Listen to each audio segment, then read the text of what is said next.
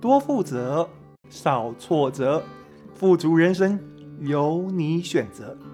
欢迎你收听火星爷爷的听故事学负责。亲爱的朋友，你好，今天我要来跟你讲恋人乱语约翰爱玛丽第19集被遗忘的回忆录。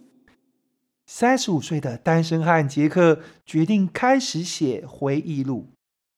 杰克不是什么青年创业家，不是企业家第二代，也不是时尚名流，他只是一个非常普通的上班族，在一家小公司当小主管。照理说，杰克没有什么显赫不凡的经历，非得写成回忆录跟人家分享不可。他想写回忆录是因为，在这个资讯爆炸的年代，不管你做了什么丰功伟业，最多就是一则新闻，过了明天就没有人在乎了。如果不帮自己记录，人生最后就剩下几则报道而已。有报道算是好的，有些人啊，连报道都没有呢。上 Google 去搜寻自己的名字，只会发现有几个同名同姓的捐款名单，或是中奖名单。这样要怎么能够交代自己的存在呢？虽然到目前为止的人生不算特别，但这也很难说嘛。谁知道那不是风起云涌前的宁静呢？只要你成为大人物，之前再平凡的经历都可以说成是蕴含了伟大的寓意。到时候，杰克，这真的太神奇了！这一句话就不是用来形容电视购物频道的，从 A 罩杯到 F 罩杯，罩不住丰胸胶囊，而是杰克传奇的一生。好啦，就算成为不了企业家第一代、第二代，还是有机会成为企业家上一代吧。未雨绸缪，早一点写回忆录是好的，不然等到得了老年痴呆症之后，写出来的回忆录可能会变成魔幻故事。就算没有成为大人物，把一些事情写下来，对后世子孙还是有意义的。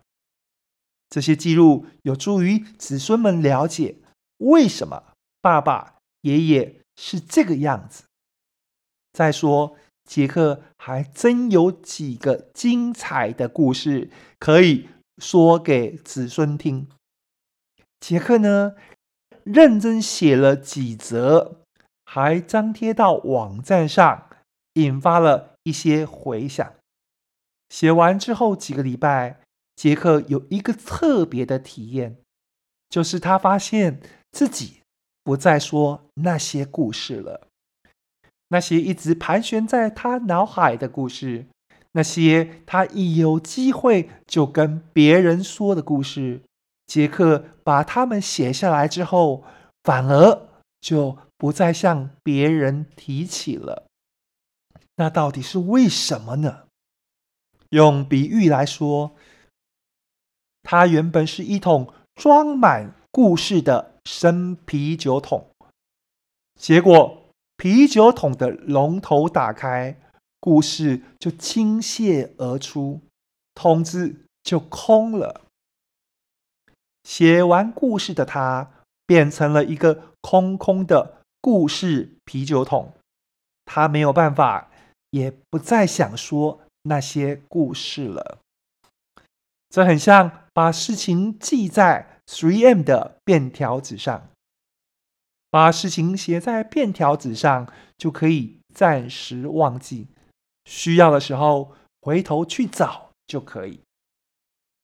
同样的，把风景拍下来，场景就可以暂时忘记，需要的时候回头看照片就可以。吊诡，吊诡，真吊诡！因为怕忘记而做了记录，真的记下来之后，却暂时把事情给忘记了。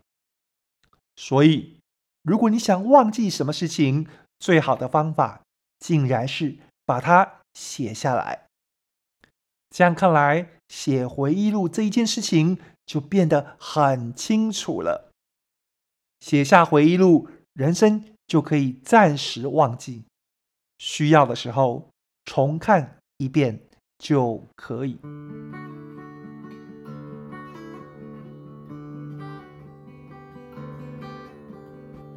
这是第19集的故事。